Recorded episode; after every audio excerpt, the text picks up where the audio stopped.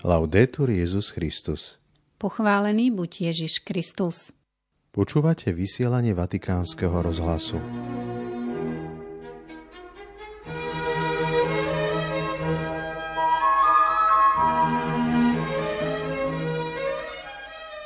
Potvrdením dobrej voľby je pokoj, vďačnosť a sloboda, povedal pápež pri generálnej audiencii. V januári príjme svätý otec František na audiencii predsedu konferencie biskupov Slovenska košického arcibiskupa metropolitu Monsignora Bernarda Bobera. Vo Vatikáne zasadala Rada kardinálov za účasti pápeža. V stredu 7. decembra na Sviatok sv. Ambróza vás pozdravujú z väčšného mesta Miroslava Holubíková a Martin Jarábek.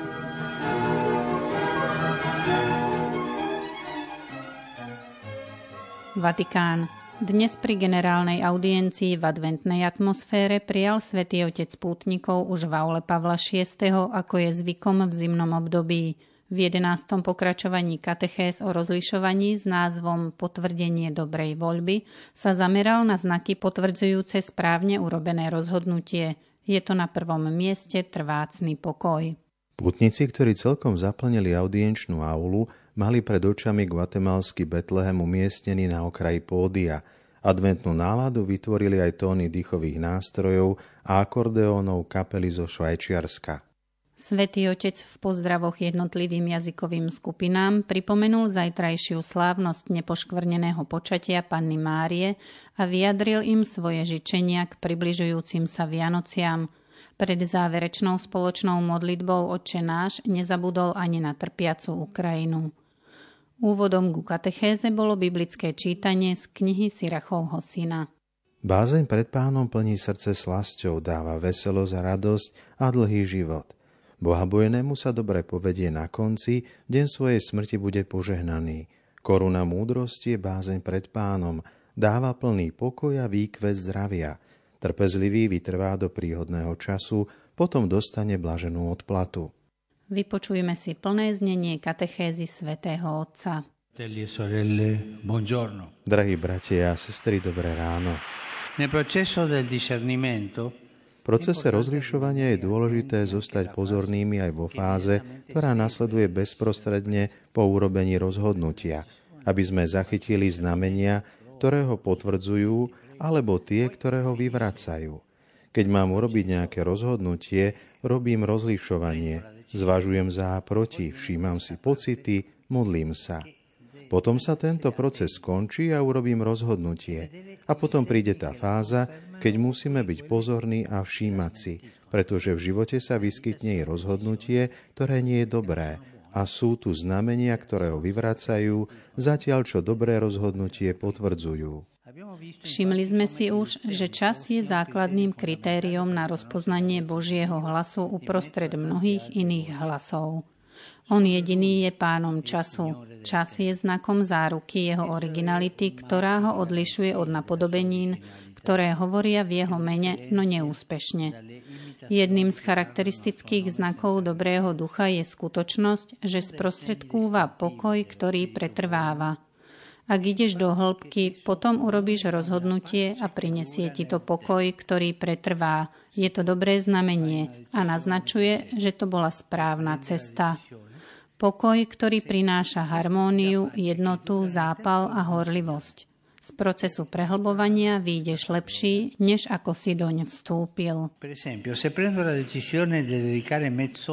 Ak sa napríklad rozhodnem venovať modlitbe pol hodinu navyše a následne si uvedomím, že lepšie prežívam jednotlivé chvíle dňa, že som pokojnejší, menej úzkostlivý, že svoju prácu robím s väčšou starostlivosťou a chuťou, že dokonca aj vzťahy s niektorými problematickými ľuďmi idú hladšie, to všetko sú dôležité znaky, ktoré hovoria v prospech správneho rozhodnutia. Duchovný život je ako kruh. Správne rozhodnutie prospieva všetkým oblastiam nášho života, pretože je to účasť na Božej tvorivosti. Môžeme rozpoznať niektoré dôležité aspekty, ktoré pomáhajú posúdiť čas po rozhodnutí ako možné potvrdenie jeho správnosti, pretože nasledujúci čas potvrdí správnosť rozhodnutia. S týmito dôležitými aspektmi sme sa už do istej miery stretli v priebehu týchto katechés, no teraz nachádzajú svoje ďalšie uplatnenie. Prvým aspektom je to, či dané rozhodnutie vnímam ako možné znamenie odpovede na pánovú lásku a veľkodušnosť voči mne. Nerodí sa zo strachu, nerodí sa z citového vydierania alebo nátlaku, ale rodí sa z vďačnosti za prijaté dobro, ktoré pohýna srdce k veľkodušnému prežívaniu vzťahu s pánom. Ďalším dôležitým prvkom je vedomie, že sa cítime byť na svojom mieste v živote a súčasťou väčšieho plánu, ku ktorému chceme prispieť svojim dielom. Na námestí svätého Petra sú dva presné body – ohniská elipsy, z ktorých možno vidieť Berniniho stĺpy dokonale zarovnané. Podobne človek spozná, že našiel to, čo hľadá, keď sa jeho deň stane usporiadanejším. Uvedomí si rastúcu ucelenosť svojich početných záujmov Vytvorí si správnu hierarchiu dôležitosti a dokáže to prežívať s ľahkosťou, čeliac ťažkostiam, ktoré sa objavia s novou energiou a silou ducha. To sú signály toho, že si urobil správne rozhodnutie.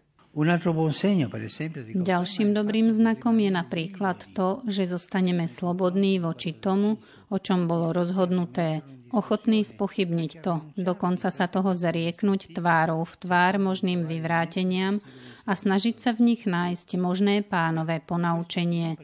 Nie preto, že by nás chcel pripraviť o to, čo je nám drahé, ale aby sme to prežívali slobodne, bez pripútanosti. Len Boh vie, čo je pre nás skutočne dobré. Majetnícke lipnutie na niečom je nepriateľom dobra a ubíja city. Dávajte si na to pozor. Mnohé prípady násilia v domácej sfére, o ktorých sa žiaľ často dozvedáme, takmer vždy pramenia z nároku vlastniť citovú náklonnosť druhého, v snahe o absolútnu istotu, ktorá zabíja slobodu a udúša život, robiac z neho peklo. Milovať môžeme len v slobode, preto nás Pán stvoril slobodných. Slobodných dokonca aj v tom, že mu môžeme povedať nie. Ponúknuť mu to, čo je nám najdrahšie, je v našom najlepšom záujme.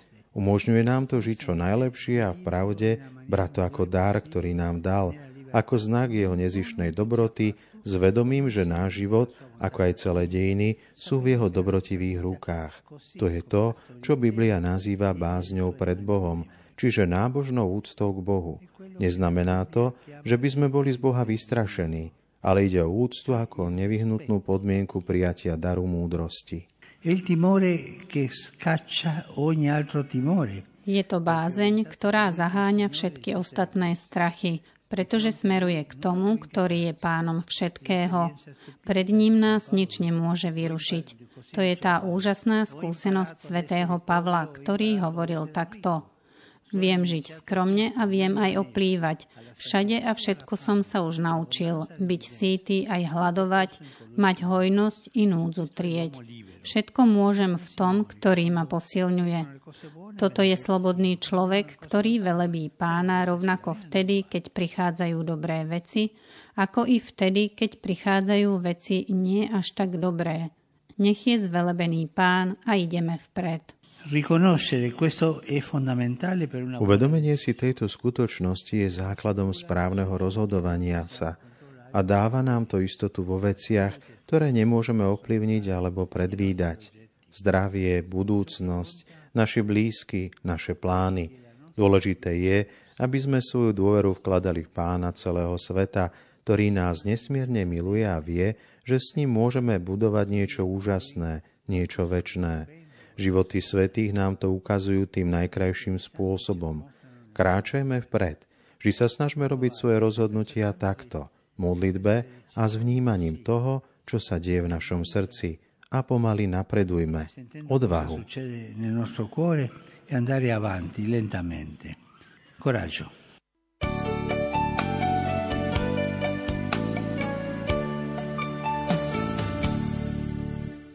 V príhovoroch jednotlivým národom dnes svätý Otec pripomenul aj tragédiu vyhľadenia židovského obyvateľstva nacistami na území Poľska v časti venovanej polským pútnikom uviedol. Centrum pre katolicko-židovské vzťahy na Katolíckej univerzite v Lubline si v pondelok pripomenulo výročie operácie Reinhardt. Počas druhej svetovej vojny viedla k vyhľadeniu takmer 2 miliónov obetí, prevažne židovského pôvodu. Nech spomienka na túto strašnú udalosť inšpiruje všetkých nás k rozhodnutiam a činom za mier. A história sa opakuje. Pozrime sa teraz, čo sa deje na Ukrajine. Modlíme sa za pokoj. Na záver svätý Otec pozdravil prítomnú mládež, chorých, starších ľudí a novomanželov týmito slovami. Zajtra je krásny deň. Je to slávnosť nepoškodeného počatia. S pohľadom obráteným k Pane Márii buďte vždy odvážni v presadzovaní hodnôt ducha. U nej, naše najmlšie matky, vyprosujme útechu pre všetkých, ktorí sú skúšaní krutosťou vojny, najmä presúžovanú Ukrajinu. Modlíme sa za tento tríznený ľud, ktorý tak veľmi trpí. Po generálnej audiencii sa svätý Otec stretol s primátorom ukrajinského mesta Lvov Andriom Sadovým, ktorý mu poďakoval za jeho list z 24. novembra adresovaný trpiacemu ukrajinskému ľudu pri uplynutí 9 mesiacov od začiatku ruskej agresie. Primátor Lvova pápežovi venoval drevený kríž, v ktorom sú umiestnené dva projektily, vyťahnuté z tela obetí vojny.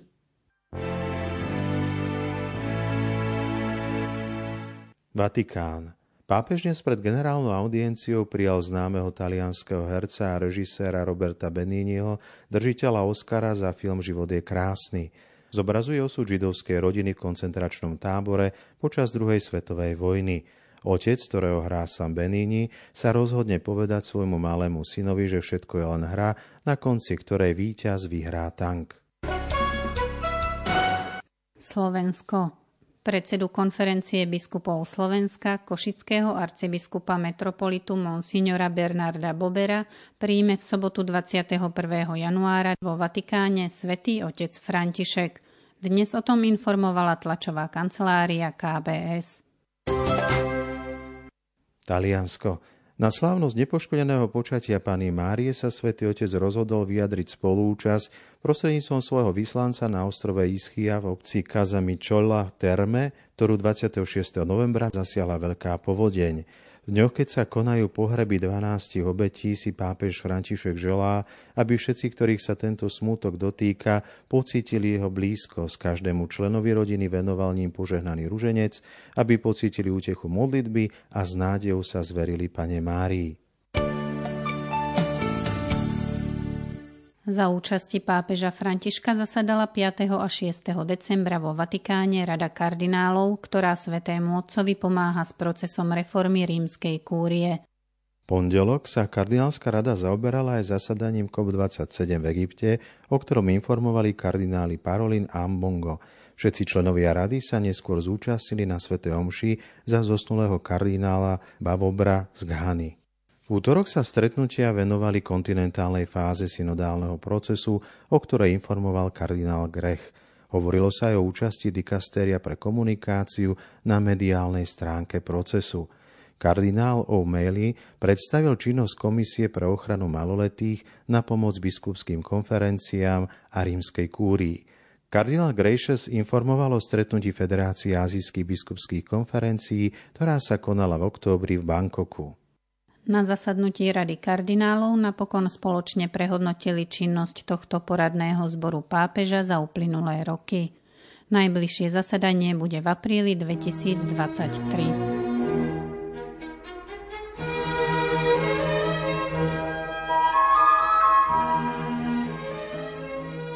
Milí poslucháči, do počutia zajtra. Laudetur Jezus Christus.